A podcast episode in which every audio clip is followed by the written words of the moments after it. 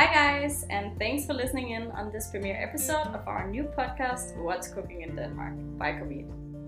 This is the very first episode, and it's made for all of you who are interested in the Danish news from an international perspective. Maybe you don't speak Danish yet and cannot fully understand the Danish news, and you feel limited by the more summarizing English translations that are put on Facebook or the English language news sites in Denmark. Maybe you would like to hear the topics discussed from different perspectives uh, than the point of view taken from the Danish media, or maybe you're just into listening to news discussions while you work from home or do your house chores. Just to be clear from the beginning, we're not discussing what's right and wrong in the different topics, and we're not coming out with our personal opinions. Um, the talks are more about to compare how the news are portrayed by media in different countries and the effects it has on the public opinions. To bring international perspective to the news, I'm inviting people from our dinner club, Comet Friends, to be my news cooking panel. This helps us bring perspective to the discussion, and together we will try to find heads and tails to each topic, this discussion being spiced up with the news and knowledge that they have of what's going on in their own countries. In my first news cooking, we have discussed three recent topics. Episode 1 will be about the mink coronavirus, Episode 2 will be about the recent killing of Samuel Paty and the relation to freedom of speech in Denmark. And finally, episode 3 will be about the US election and how it has been portrayed in Denmark. This was actually meant to be just one episode, but once we got going, we had so much to talk about and it lasted so long that we decided to make an episode per topic instead. With me in our news kitchen on these three episodes, we have Ineke, a consultant from Belgium, and Angie, who is a project manager from the UK, and I'm Sophie, the founder of Comet, and I'm from Denmark.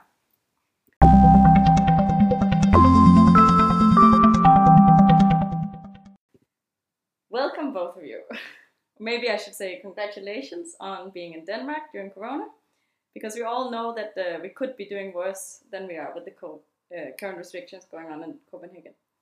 So, yeah, I looked a bit at the numbers, and uh, Ineke, maybe you would like to start. Uh, and maybe explain like how is it uh, how is it going in Belgium when I look at the numbers? Yeah. It looks like it's uh, yeah, it's uh, pretty bad in Belgium. So um, I think the numbers are now going down a little bit, but we still have like 200 people dying every day from corona, which to me sounds gigantic. And we're again in like full lockdown, so you know bars are closed, restaurants are closed, there's a curfew. Um, people have to be in, in Brussels by 10 in the evening. So between 10 and 6 in the morning, you can't be out. In Flanders, it's between midnight and 6. Uh, yeah. No sports, no, yeah. I think it's tough on people. Like you can have one, what they call um, cuddle buddy, so or hug buddy. um, but like you, you, actually, that's that's the only person to have social contact with. So yeah, I'm very lucky, I think, to be here because that's crazy. Just like to put it to perspective, how many people live in Belgium? Eleven. Eleven million. Yeah. Yeah. And like we had like twenty thousand cases of, of corona um, every day yeah. at the point in time. If you compare it to Denmark, it's huge. Yeah, you're like double our population, and you're having 200 people die per day, yeah. and we we think it's a lot if we have 10. Yeah. So it's uh, yeah. yeah. Ah, that's crazy. And uh, when you say that the restaurants and everything is closed, does it mean also during the day? yeah, yeah, yeah, yeah, Not no. like here, just in the evening. No, no, they're closed. Okay. So I don't know when they went back to full lockdown. I think some weeks ago. Like also, um, the um, like supermarkets are still open, but none of the other shops they're yeah. all closed again. Yeah. But um, yeah, I wanted to give an opinion. I'm allowed to. You can. Uh, well, I, I find it really strange. I think like Belgian people, to me, it's kind of also a sign that they don't really respect the rules because I don't understand if you follow the rules to some extent, you keep your distance, you do what you know they tell you, then they get that out of hand. How right? it's spreading, yeah. yeah. And do you have the same kind of like guidelines that we do here? Like, like are you wearing a mask? They're or... a lot more strict. Yeah. You have to wear a mask even outside. Yeah. Everywhere. Like two meters distance. You were only allowed to see like in a bubble, like I think it was your family and maybe, you know, two other people like from another family. So it was very strict. So I think people just, I think that's typical Belgian. They'd say, okay, those are the rules, but yeah, who cares? It was interesting because I wouldn't normally think of Belgians as being non-abiding to the law. I mean, Yeah. the, the it's Brussels, it's EU. You have like, Yeah. but do you have a different like living situations? Is it like I know in south of Europe that they can be living like three generations in the same house, uh, which would make it Yeah. easier for the virus to spread. Yeah, I think what we do have, I think Belgium is the most densely populated country in Europe, I guess. Okay, so because, Because- live in very close proximity. Yeah. Like from, from one side of the country to the other side, it's only 300 kilometers. And we have 11 million people Okay. living on that small. So yeah, that's That- that's that would be a contributing factor. Yeah. yeah, I would say definitely. Okay. So Angie, what about the, the UK? You're also on hardcore lockdown mode somewhat I with Wave think 2 here. it's, from the sound of that, it's quite similar to Belgium. Mm. Uh, the last I'd heard from friends and families, they're in full lockdown at home, full restrictions, Mm. Um, but maybe a similar mentality to Belgium again, where these rules have been stricter and in place longer, yet the numbers seem to be ever increasing uh, compared to Denmark. Yeah. Um, so actually, for me in Denmark, I feel like I've had a lot less rules, um, but the numbers have remained much lower. Yeah. Um, and sometimes there's a little guilt Yeah. in speaking back to people back at home, where I feel like I'm allowed to do something that they're not. But do you feel like when you see like on social media and also in the news that are people like behaving differently, for example, in the UK than than they are here? Like, does it seem like I don't know that your friends are still being very social compared to I, I mean I don't know if we are we are limiting it a bit, but it's it's not very dramatic. I For think. me, it's very polar. There's some people that are strictly adhering to the rules, and they're frustrated by the other people that are completely flouting the rules. Yeah. Um, I think on the night or the eve of the lockdown, there were huge street parties happening in certain cities as one last big hurrah before lockdown. So I think people's mentality wasn't we're going into lockdown for Corona. It's I want one big party. Mm. It was the same in Belgium. Like on Monday, the shops were closing again, and on Sunday there was like normally shops are closed, but they were open. I think in a certain city, and like Saturday and Sunday, it's like the shopping streets were so crowded that people couldn't keep distance. And it's like that is what I understand. That mentality. If you have so many people dying and getting sick every day, and then you think, ah, last time I can go shopping, yay, it seems like they don't really understand why the lockdowns are happening then. I remember I was impressed with the last restrictions we got from our government where they were like, I didn't really get the point either, but we're gonna do masks from Thursday. We think it works, but we want to give people time to get the masks. I, I don't know if I think it would take a week to get a mask. But anyways, they imposed it on Friday. Uh, they announced it on Friday and imposed it by Thursday. But Monday, when I was in the supermarket, a lot of people were already wearing the mask. So it was like they kind of took it uh, in advance because they got that the point of the mask is to not infect people. So even before the law was there, uh, people were doing it. I think there's a very different mentality in Denmark that I've noticed since being here, where I felt like if your government um, recommends something, people tend to follow. And I think back home, if the government recommends something, it's met with question or challenge or discussion. Yeah. It's not accepted as a given fact. And that's one big difference I noticed between the two countries. Mm-hmm. I also find here it's kind of, I really have the feeling like we're in this together. We're Yep. gonna do this together. Yep. We're one community. We help each other, and that I don't find in Belgium. I find it more indeed. Oh, they impose it on us. We have to follow.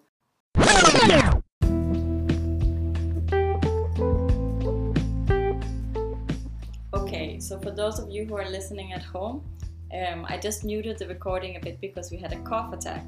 So obviously, uh, this changed our topic.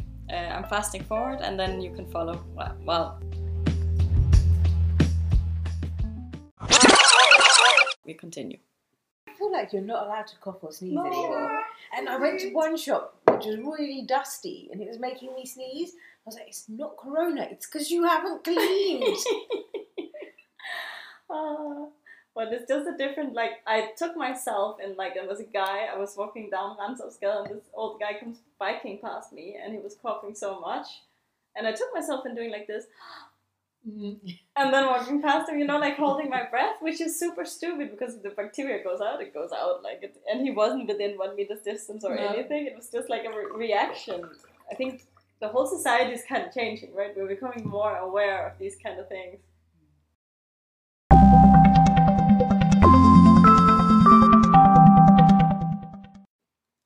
It's time to get started now on cooking our news. This brings us to topic number one of the day the mink coronavirus, or as some people call it, COVID 20. um, so, for anyone who has watched the, uh, the news recently, or if you just opened your Facebook feed, it's almost been impossible to miss that there's something going on with mink. Uh, I'll just quickly try to run through the timeline so that everyone listening is up to date with what has been happening. Uh, and then you can follow our discussion. It started in June uh, when the first COVID 19 was tested in a mink farm in Hjørring Kommune, uh, a municipality in the north of Jutland. The farmer was infected and his family was infected, and some of the mink were infected. So, out of uh, precautionary principles, uh, the government decided to kill all the minks in the farm, also the ones that weren't infected.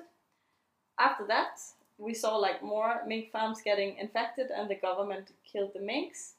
And of course, you had some of the right wing parties saying like, uh, this is like harming the industry and so on uh, when you're just killing people's livelihood. In August, uh, the government changed their strategy, saying that uh, that now uh, they wouldn't have to kill the minks, but they would have to be isolated, and you would put limitations on how many people could visit, like to put it at a minimum, minimum staff, and then all the staff had to wear like special gear, and also visitors to the farm. Visitors to the farm. Yeah. Is this a some sort of like weekend event? No, it could be. I mean, I don't know if people do that. I think it's more like uh, transportation of food delivery and like those kind of things. Anyways, and then they wouldn't have to kill the mink, so they would just like detect it, they would isolate them, and then hopefully they could contain the virus. But they couldn't. In middle of September, it was 20 farms that were registered positive. 17 of these were in uh, Hjørring Kommune, and uh, three were in the neighboring commune, Frederikshavn. After that, uh, our left wing party, Enhedslisten, uh, suggested that maybe we should just wind up the entire mink industry, which they have been talking about for years. Um, but they said they referred to the fact that it's animal torture and like uh, you have to think about animal welfare, and it's bad actually to keep minks in farms. So, in their words, it's like 17 million mink are kept in cages in Denmark to produce the excess fur for rich people. We shouldn't be doing that. And when we speak about that, I know that uh, in the UK, you were the first country in the world to ban mink farming Yes. back in 2000. Belgium has also banned it. I think Netherlands, who have also have issues with Corona now, they had already put the ban and they were like phasing it out, but they are now um, moving it forward, like the dead, deadline for when it has to be done. After the criticism and so on, the Minister of Food, which is also the Minister of Animals and so on for farming, uh, Jensen from the Social Democrats, he decides to tighten the control of the mink farms to make sure that they're living, uh, they're abiding to the rules because they can see that the disease keeps spreading. So now the farms can get unannounced control visits from the Food Administration to check that they're actually following the rules. On October 1st, the government decides to change the strategy. They have to start killing the minks again. I think there was a story also where there was a seagull who had caught corona on its foot, so it didn't have corona, but it had gone to one mink farm, and then it had flown to another mink farm and infected it. And I have no idea how that's possible, but they had detected it on the foot. How did they detect it? I have yeah, I have no idea. It was some someone wrote it on Facebook, so it might be fake news. But I I- thought it was interesting because that would mean that even if they isolate the mink population, It really makes me wonder if mink can get it. What about any other animal? What I heard so far is that the minks can be vessels and pass it back to humans. But for example, cats and dogs, they can get the virus, but they ca there haven't been any cases where they infected back. Any So- known yeah. cases rather than any cases. Yeah. Because did this not all start from a Pangolin, which is food market? in- probably the same category as minks, so they're very good vessels for like mutations of diseases. The same with bats. They're also talking about And rats? and maybe rats also. But we don't live in close proximity, hopefully. We're in the city. Cities are infested by rats. Yeah, but you In won't half London, rat. in London, you are never four meters away from What? maybe a mouse rather than a rat, but you're in proximity. If you're on the tube or the underground, you see them racing past you all the time. Yeah, Yeah. where I lived in Belgium as well, it's like also close to water, and they really have rat infestations. oh my god. Oh. But it's so funny with some animals that we perceive as disgusting, and I, I guess in some other countries they're not disgusting. Don't they eat in China? I don't know if it's a rumor, but in China I heard that they eat rats. Yeah, it could be, but I think they're still disgusting because they, they kind of tend to indeed, you know, pass on disease. They carry they're vermin that carry disease, but I've heard also pigeons are called sky rats Mm. because they're vermin that carry disease. Like, where does this In end? Denmark we call them flying rats. yeah. Yeah. Like for me, it's like imagine like now we have this means okay, they might be good transporters, but like you never know, there might be another mutation, and then dogs and cats bring it on to people as well. You never know. But I think will that the problem with the mink farms is that there are so many animals stuck together in very close prox- proximity. Mm. What And- about the pig farms then? yeah, but they are not vessels apparently. So, Yet. yeah. Yes. Yeah. Because was it how many years ago did we have swine flu? yeah, that's true. And yes, okay, it wasn't as prevalent as No. COVID has been, but it will be a catastrophe if we get uh, the swine corona.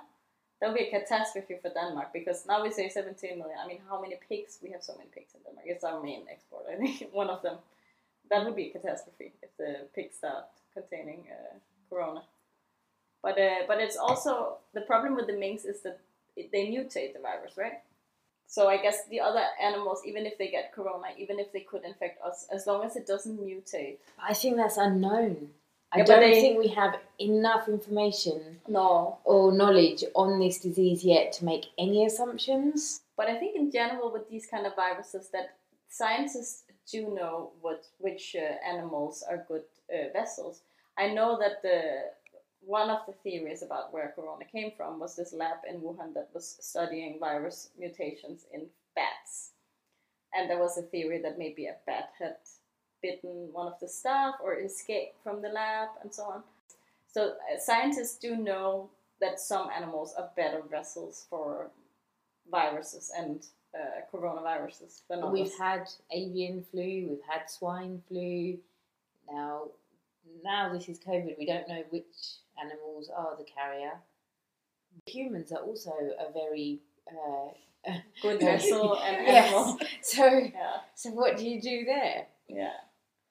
Well, now we're waiting for the vaccine, which brings us back to the minks, because the problem with the mutation is that one of them, the one they call cluster 5, I think, uh, it's a mutation that has changed a specific strain or something in the virus, which is the part of the virus that is attacked by the vaccination. And that means that people infected with this type or mutation of corona will be immune to the vaccination. And that's, I think, what is now the big concern. And so basically, the government changes the strategy and starts killing all of the minks again in the infected farms, and they take it one step further. So it's all mink farms in a proximity of 7.8 kilometers to an infected farm that will now be killed, even if they don't have corona. So the Food Administration starts killing all the mink populations in these farms and in a 7.8 radius, kilometer radius. They also come up with a compensation scheme for these uh, poor farmers who are now losing their livelihood. On the 5th of October, it's 48 farms that are positive. On the 12th of October, it's 76 farms. So it's more than uh, farm per day, right? That is getting tested positive. positive, and the number is going up every day. And on October 13th, the SSI now confirms that they are concerned that this mutated virus uh, will, if it infects people, it will make them immune to the to the future vaccines. The right wing parties like uh, Venstre and Dansk Folkeparti, they criticize the government for damaging the mink industry, that they're killing random and healthy minks with doing this whole proximity thing, um, and also for the fact that the compensation package is only covering like 20% of the loss. So it puts people in a very difficult uh, position, right? On October 14th, we now have 1 million infected mink. Um, and there are more than 1 million mink in the radius of 7.8 kilometers of these infected farms. So that's 2 million mink. The Food Administration has to ask the farmers to start help them kill the animals because they don't have the capacity. Um, at the end of October, we have killed about uh, 100 mink populations out of the expected 150, but the number keeps going up as well, right? So, uh, in the beginning of this month, which takes us to the news like that are going on now, we are killing 100,000 minks daily. Um, the Food Administration does not have the capacity to either collect, destroy, or reuse uh, dead mink. There's so many, uh, and this has resulted in like dead mink lying in open air as there are not enough containers to, to store them. 1.25 million mink have been killed by this time. And this uh, these pictures are like all over the news. And I even heard uh, one story where they were setting fire to the minks because they wouldn't be able to put them anywhere and they did it to the wrong cage, so they did it to the live minks instead of the bodies. It's really bad. But I mean, the farmers have never. It's 17 million minks. No one has done this before, right? And you're kind of just putting it down over the head of uh, of the farmers that are used to like waiting for them to grow and getting help and doing at a time, right? What they have capacity to. So it's crazy. So on November 4th, the Prime Minister announces in a press conference that the government has now decided that all minks must be killed not any of these rules they had before with infected and rages. We're gonna kill all minks in Denmark in farming because of the serious situation with the mutated virus. So it's in everyone's interest because it's about safety. And She also announces that uh, she's gonna close down five municipalities in northern Jutland, which is where the people have been affected with this new uh, cluster 5 virus. So I think it's around 10 or 11 people that had caught this mutation of the virus. Um, so they now can't leave their municipality and they're on like strict lockdown rules, which we haven't experienced yet here in Copenhagen. After this, the food minister, Mogens Jensen, tells a newspaper that the, the government has decided to go through this requirement to kill all the minks, even though they are aware that there is no legal basis to do it. This is a really big thing in the media now because you don't, first of all, you, you shouldn't do that because that means it's illegal. Some heads have to roll now. Uh, so all the media goes crazy and starts discussing like the illegal thing to kill all the minks, even the left wing parties, like who actually want to end the mink production, which is basically what you're doing when you're killing all the minks because mm-hmm. the compensation is not big enough, they're not going to be able to buy it back, right? Um, but everyone is like, if you know it's illegal, why are you doing this? So on November 10th, the government sends. Uh, a new letter to all the mink farmers. So the first letter told them kill all your minks, and now they sent a second letter. The first letter that we sent you was just an advice, not an, a requirement. And I mean, a lot of them have already killed minks, right? So it's like they're kind of trying to pull it back. Um, and the the prime minister is asked in the parliament's question hour that she says it was a mistake. She announces that uh, that they were all killed, but she puts all responsibility to the food minister. So now a lot of people also criticizing that she was the one to make the announcement. Now she's putting all the blame on him because someone's head has to roll, and it seems like it's going to be him, right? Um, and a lot of politicians are now demanding that he resigns, of course. That's basically like the process that has been going on, and Eh, I mean, the discussion that it starts is basically there's one about the whole mink industry, which is already banned in, in so many countries in Europe. Should we be doing it? The biggest surprise for me out from this whole story was that there is such a big in, mink production industry. Me too. Uh, I grew up in a country where mink production or mink farming has been banned as long as my in, as I remember. I, I don't know another world, so I was shocked to hear that this is even happening. 17 million.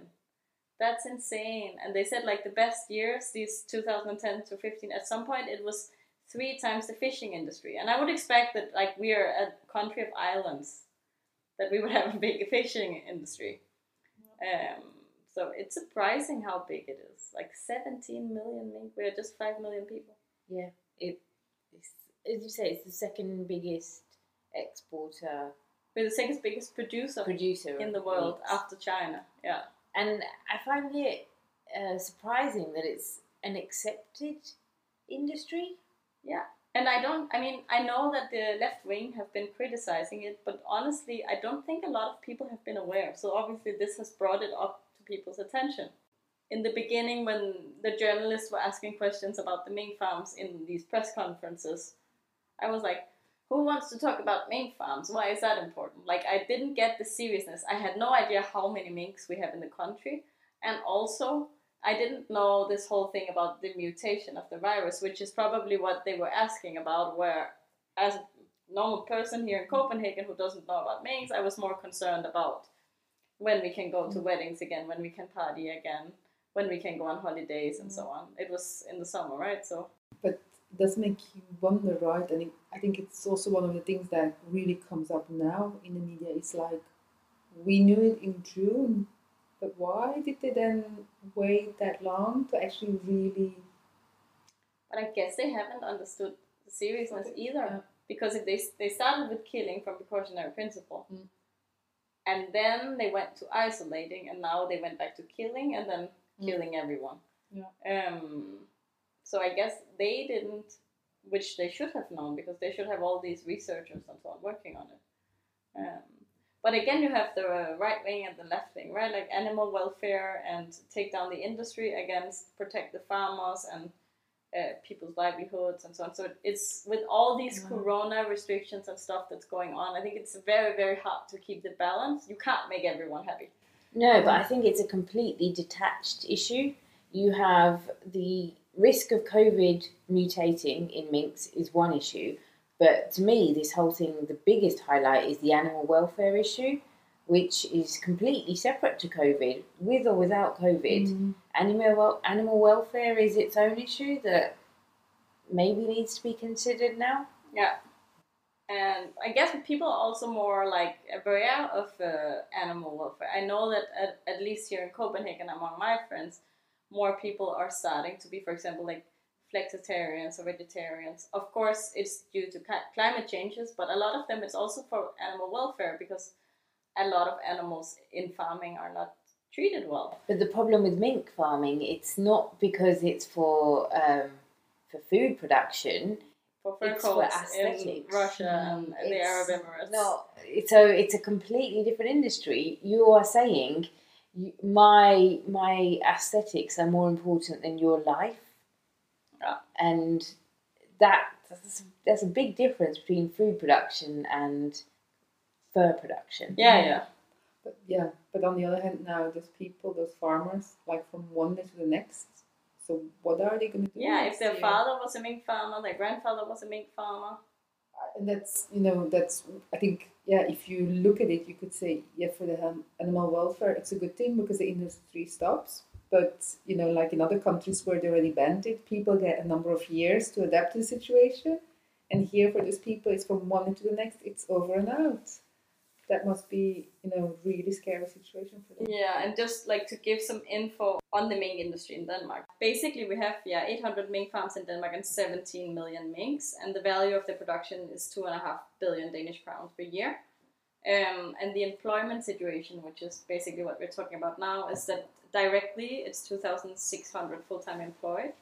Um, but in addition, there are all the indirect employments, which is from uh, the feed industry and fur auctions, transport, and so on. Um, so they estimate that the total effect will be like 6,000 jobs Yeah. That's from the fur industry themselves, so the number might be a bit inflated, but it's a lot of people Mm. that will lose their jobs.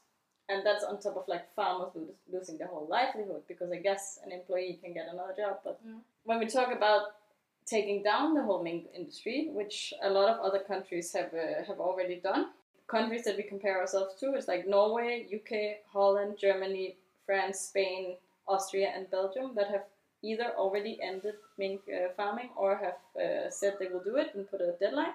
But also countries that normally don't score very high on animal welfare, like Poland, Czech Republic, and Serbia. So for some reason, you're just asking a country like Denmark, why are we still mink farming? It must be because of, we are the second biggest producer. So they've been afraid. But when you look at the revenue numbers, it seems like the mink industry has been losing money at least for the last, I would almost say four years. Um, maybe in 2017 it was around zero, but 16, 18, and 19 they were losing money. So it's not because we're making a fortune on minks that we're doing it.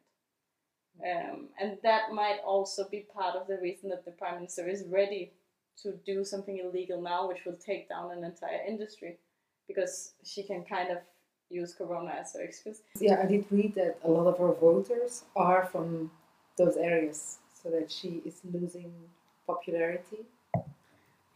It's always hard because I think in general, also when we talk about that, we follow what she says and so on. In the beginning, everyone was like, whatever she says, we will do it, and so on.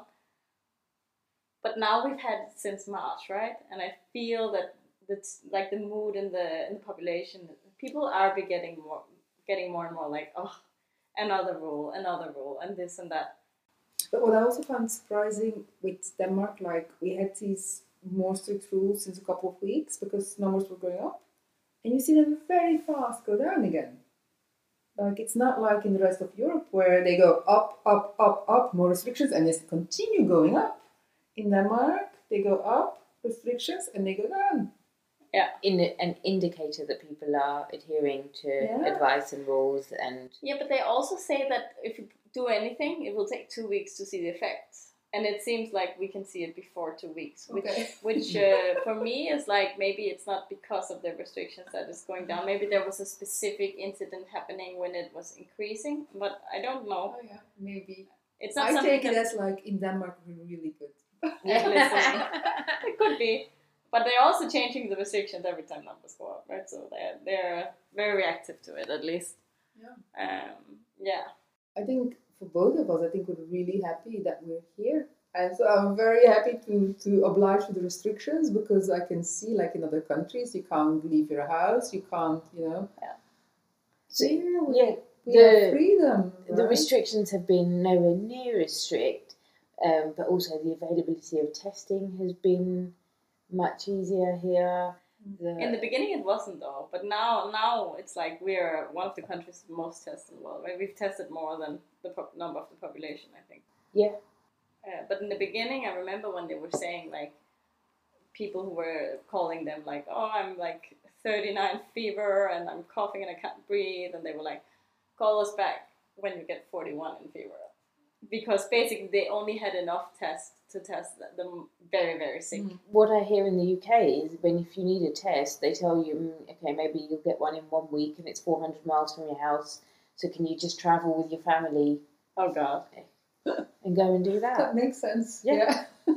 Of So- course, people will get tested then. So it's very, very different in Denmark compared to anywhere else. Mm. So with the very strict restrictions in Northern Jutland now, they want to test everyone basically there. Someone who doesn't want to get tested, that they can take the police and go into the house and force test them. And I don't know, Oh, everyone really? has tried the test now, right? It's very uncomfortable. I've, Okay, I've but you, you've not been tested? No. There's is there no violation of human rights? That's the discussion. So basically, they are so concerned with this mutation that they want to test everyone in the area of these uh, mink farms. you know, uh, reality always trumps fiction, right? This this is like the scenario of a, a very bad sci-fi movie. Yeah. You- But did you see the like in, in China what they did? And I know like for me China it's not human rights, right? But we had this documentary and I think it was uh, published in January about the whole like process in China before it really came out to the world. And they were basically uh, bolting people's doors so they couldn't get out of their house to make them stay at home. And like it was so extreme. Like when they needed people tested, it was like a, a kidnapping where they would go and drag a people in, into a car and But so you've just described the same that they're about to start doing in. Yeah, in but I wonder how they will do this because I mean, as a police officer, we wouldn't. I don't know. We will see what happens, but it seems very extreme. I understand that they need to test if this virus is there so that they can isolate the people and so on. Mm. But on the same time, it seems very dramatic or like You can isolate without testing. You can just take the precaution, isolate. the isolation is there. I think, but I think they still would like to know how much it has actually spread. But uh, the whole like quick uh, law changes and so on with all of this corona, it's uh, some of it is probably a bit scary because we're all like, okay, it's in our best interest. We have to keep everyone safe, and actually they can trump through like so many things that uh, that you normally would never accept, right? Yeah. Like from one day to the other to decide to close an industry, a whole industry with six thousand people and seventeen million animals and two and a half billion crowns. But to me, that per year. that's not been driven by Corona. That's been driven by bringing an industry into the limelight, which It's not very Yeah. attractive. that yeah, yeah, Yeah. it's not. And many other parts of Europe have already condemned. Yeah. So, is the reason for shutting it down Corona, or is it because it's an industry that's not widely acceptable anyway? Yeah. Mm. The combination. I think Corona is the excuse to take it down because it will You take longer so? to Because I, get it accepted. it it is a really big contributor to the Danish national how you call it? National GDP. Yeah. Yeah. So politically, economically, to just tear it down. Six thousand votes as well. Ethically, Yeah, but you know, we don't live in a In world that is politics, run by don't do ethics. ethics. Sorry. and that's not a personal opinion. No, that's, that's that's, a fact. Uh, yeah, No. it is a fact. but it's true. But um, at least now I think we brought everyone like up to date on what's been going on in the Danish news. Have you guys seen anything about this in your local news? In my news, it's all about outrage that there is still a mink industry. Okay, really? Um, most of the okay, originally the posts I was seeing from UK news were around the mutation and the worry over COVID. But actually, the secondary stream of news was all around the the mink industry and the animal rights. And uh, the biggest, um, I say, news feed I've seen is Instagram. People realizing that this is a mink industry that is protested against in so many ways by the UK that nobody maybe had taken action against or was was Aware of actually, if, it, Yeah. if you're looking into our country, like yeah It was. I, I'm in the Belgian news, so I spoke to a colleague of mine in Belgium on Friday. We were talking. He said, "Yeah, all fine here except for the Minks." And he said, "What?" So in Belgium, So it it's not in the news. there, and then I looked it up this morning, like in in the newspaper. I was trying to find an article. I found one article in economic section that then also talked about the Belgian and the Dutch mink industry. is yours done? Do you know that or I think it's still. Um, I think it's in being closed yeah. down? Yeah. So nothing of the outrage, more like the economic side. But if you still have mink farms, then the risk is there that you will get infected farms as well because Holland already got it. Yeah. Yeah. But um, I know that the UK actually banned flights from Denmark to land in Yeah. UK Yes. soil. I saw Yes. this. For us, that was like very extreme. But of course, it's just for like for now. It was just a short period, but it might be extended if we have to kill 17 million mink before going to the end, and we have killed I don't know two, three now. That was still like kind of like okay, now we can't travel to the UK Yeah, anymore. But I think even you know leave out the main thing, like traveling home for Christmas. I think is A lot of people are gonna be stuck in the yeah. city. Yeah. it's it's under real review isn't it I'm not going home. so many uh, people are now Yeah, and Christmas is going to be different this year mhm. I heard a lot of people it, who are not. uh, we talked about we've done it before uh, with people who weren't going home, but to do a kind of a Christmas dinner uh, for Comet actually Mm. for people who are not uh, leaving, so that at least they can have Christmas with someone. Yeah. Uh, but then of course you have to match all the traditions. Like we do it on the twenty fourth. I know you do it on twenty fifth. Yeah. What do you? Both. There's a party. yeah, honestly, we do it on both days. Yeah, yeah. But like you would have to kind of match the traditions, but just to do some kind of like also because holidays are the time when you're used to being surrounded by friends and family, Yeah. and let's hope that we are not gonna get Northern Jutland locked down here, uh, but that we could at least give people some kind of Christmas atmosphere, Yeah. multinational Christmas or something. we will see about that when we get closer to that. No.